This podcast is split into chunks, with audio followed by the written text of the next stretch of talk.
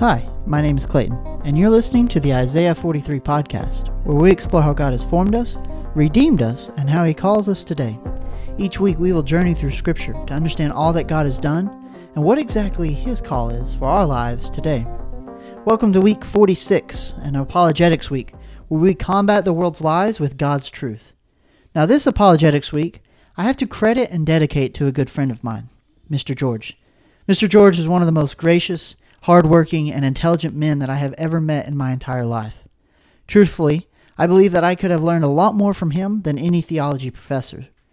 I worked with him for a time, and during our time together, we had so many fruitful conversations about faith and theology that I am blessed to have been a part of. He challenged me in my faith more than almost anyone else ever has, and I am very thankful for that. Lord willing, one day we will have him on this show. But I mention Mr. George because it is because of one of our conversations that made me think about this subject a lot.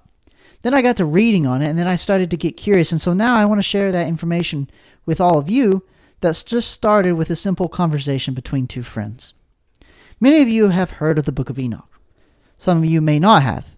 Either way, the Book of Enoch has been called many things over the years, such as the best piece of spin off literature ever created, an authentic historical text, or even the most popular rejected document in Jewish and Christian history. No matter how you view the book, you have to admit that it is quite an interesting read. It tells us of the fall of the angels described in the book of Genesis, and it tells us how humanity learned things like weapon making and astrology. Yet the most interesting thing about the book of Enoch is not the stories that are told in it or the fact that it has been rejected as canonical, but that it actually appears in the Bible. Before we dive into anything else, let us pray. Father God, we come before you today and we, we ask for your presence, Lord. Please fill us with your spirit. Whatever it is that we're doing today, Lord, I pray that you're with us and you will let us know that you are with us, Lord God. And I thank you for your holy scripture, which you have provided to us. You have revealed yourself to us through your inspired word, Lord God. We'd be stumbling around in the darkness if it wasn't for you, Lord. And we thank you for that. We thank you that your word has endured for generations and generations. It has stood the test of time. It has stood against the scrutiny of history and archaeology because it proves itself with those very things, Lord God. And I pray that through today's episode you will touch the hearts and minds of those listening, Lord, wherever they may be. I pray that they will be blessed from the hearing of your word and that they will go through their days knowing this information and that it'll help touch somebody's heart, Lord God. Please be with us in our study and lead us and guide us in all things for your glory. In Jesus' name I pray.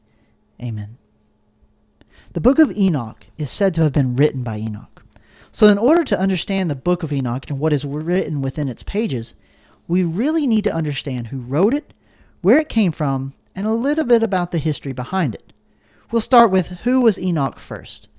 What does the Bible tell us about this man, Enoch? Well, there are at least four different men in the Bible named Enoch.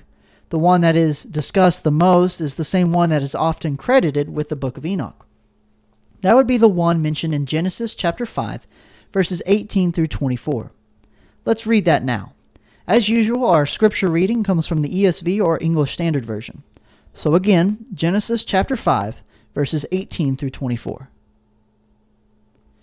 When Jared had lived a 162 years, he fathered Enoch. Jared lived after he fathered Enoch 800 years and had other sons and daughters. Thus all the days of Jared were 962 years, and he died. When Enoch had lived 65 years, he fathered Methuselah. Enoch walked with God after he fathered Methuselah 300 years, and had other sons and daughters. Thus all the days of Enoch were 365 years.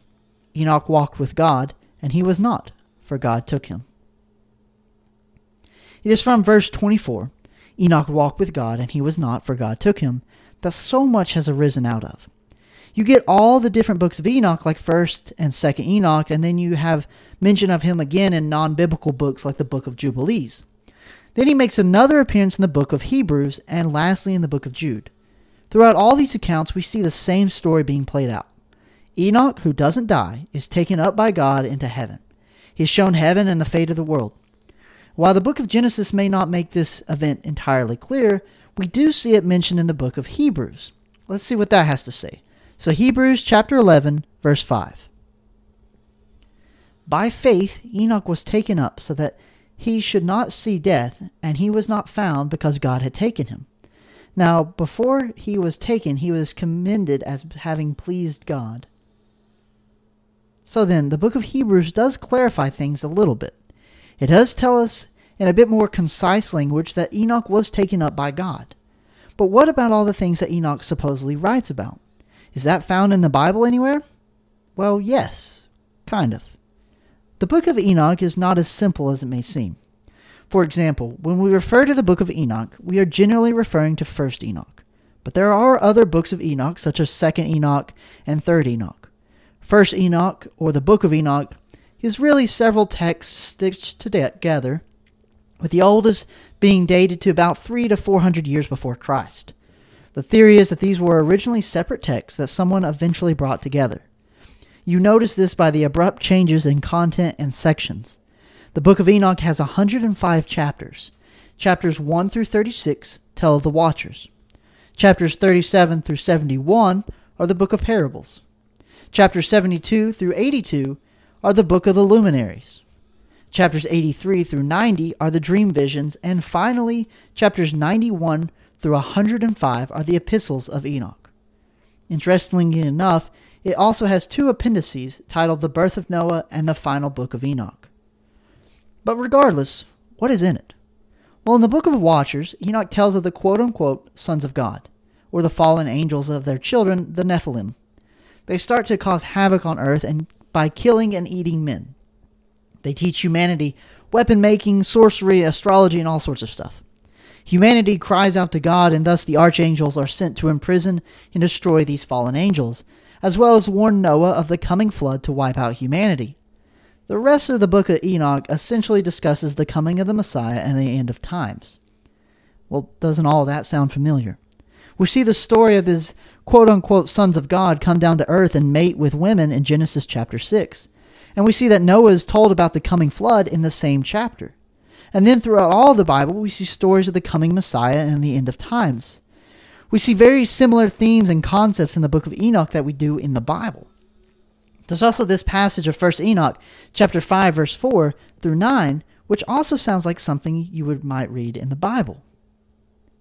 But ye, ye have not been steadfast, nor done the commandments of the Lord, but ye have turned away and spoken proud and hard words with your impure mouths against his greatness. O ye hard hearted, ye shall find no peace. Therefore sh- shall ye excrete your days, and the years of your life shall perish, and the years of your destruction shall be multiplied in eternal execration, and ye shall find no mercy. In those days ye shall make your names an eternal execration unto all the righteous, and by you shall all who curse curse, and all the sinners and godless shall imprecate by you, and for you the godless there shall be a curse, and all the all the shall rejoice, and there shall be forgiveness of sins, and every mercy and peace and forbearance, and there shall be salvation unto them, a goodly light. And for all you sinners there shall be no salvation, but on you all shall abide a curse. But for the elect there shall be light and joy and peace, and they shall inherit the earth. And then there shall be bestowed upon the elect wisdom, and they shall all live and never never again sin, either through ungodliness or through pride but they who are wise shall be humble, and they shall not again transgress, nor shall they sin all the days of their life, nor shall they die of the divine anger or wrath, but they shall complete the number of the days of their life, and their lives shall be increased in peace, and the years of their joys shall be multiplied in eternal gladness and peace all the days of their life. Uh, someone unfamiliar with the Bible may mistake this for Scripture as it reads very similarly. This is just a snippet of some of the stuff that is in the book of Enoch. We have passages of Enoch that sounds just like something that was out of your Bible, and that's because it is. If Jews and Christians do not consider the book of Enoch to be canonical or even inspired by the Holy Spirit, then why does Jude quote it in his epistle? The book of Jude is the last book of the Bible before the book of Revelation. It is only one chapter, with only 25 verses in the one chapter. Jude quotes the book of Enoch in verses 14 and 15. This means that almost 15% of the book of Jude is actually from the book of Enoch. So then that begs the question Does God inspire the book of Enoch too? Well, let's see what Jude has to say about Enoch first, and then we'll dive into everything else. Jude verses 14 and 15 from the ESV read It was also about these that Enoch, the seventh from Adam, prophesied, saying, Behold, the Lord comes with ten thousand of his holy ones to execute judgment on all and to convict all the ungodly of their deeds of ungodlessness that they have committed in such an ungodly way, and of all the harsh things that ungodly sinners have spoken against him. And first Enoch chapter 1 verses 8 and 9 reads But with the righteous he will make peace and will protect the elect and mercy shall be upon them and they shall all belong to God and they shall all be prospered and they shall all be blessed and he will help them all and light shall appear unto them and he will make peace with them and behold he cometh with ten thousand of his holy ones to execute judgment upon all, and to destroy all the ungodly, and to convict all flesh of all the works of their ungodlessness which they have committed, ungodly committed, and of all the hard things which ungodly sinners have spoken against him. So, in that case, does that make the book of Enoch inspired? No, it doesn't. there are a lot of reasons why, so let's start diving into them now.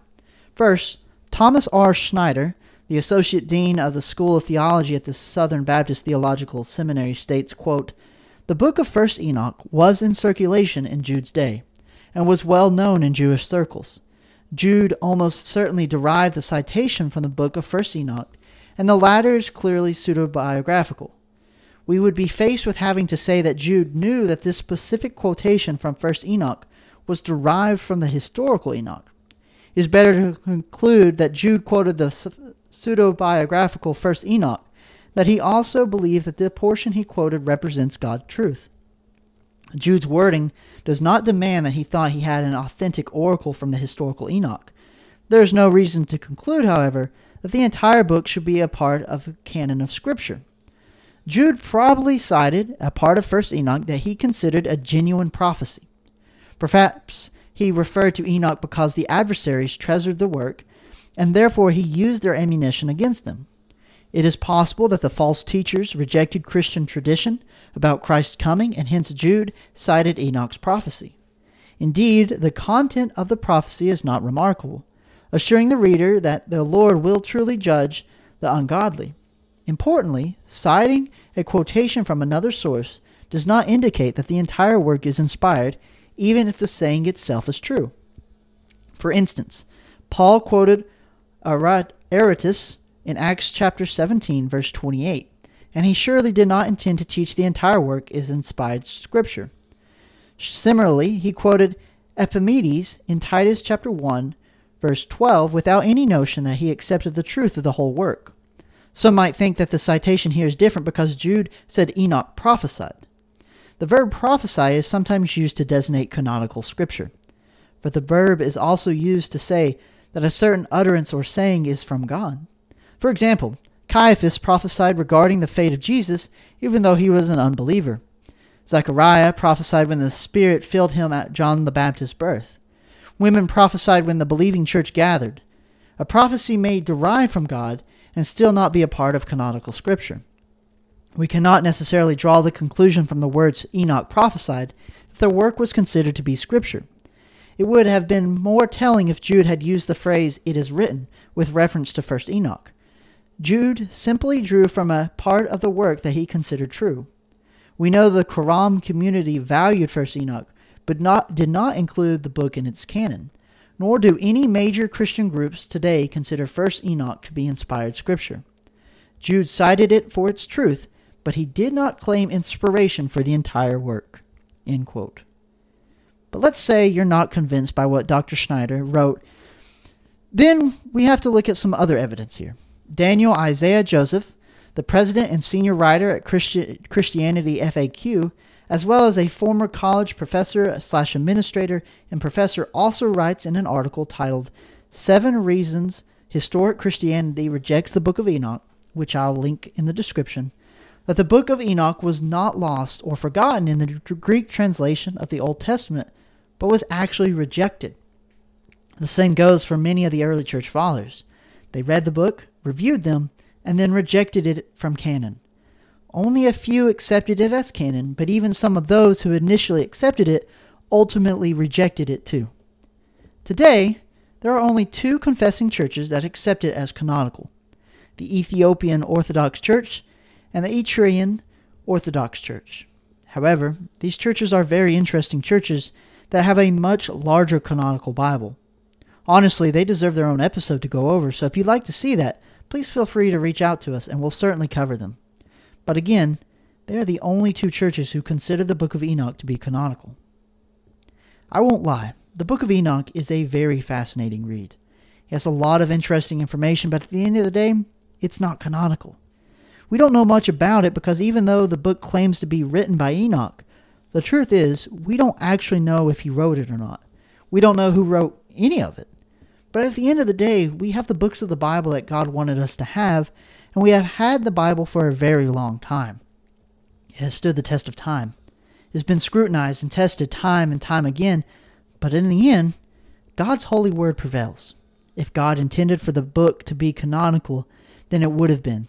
But instead, the only thing that remains of the book of Enoch in our Bibles today is the passage from the book of Jude. Everything else, while it might be fun to read and let our imaginations think that this is what could have happened, we have to accept the fact that this is not information that God wanted us to have in Scripture. It's not important for the story of salvation, because everything we need to know about salvation and who God is and everything like that has been revealed to us already. And maybe when we get to heaven ourselves, we can ask what really happened and why God did not want the book of Enoch to be within the pages of our Bible. Or we can just be thankful that He has revealed Himself to us, and we can know that our Bibles today can be backed up historically and archaeologically, as well as theologically and just simply logically. So praise be to God for that. And until next time, my dear friends, may the Lord bless you and keep you. God bless.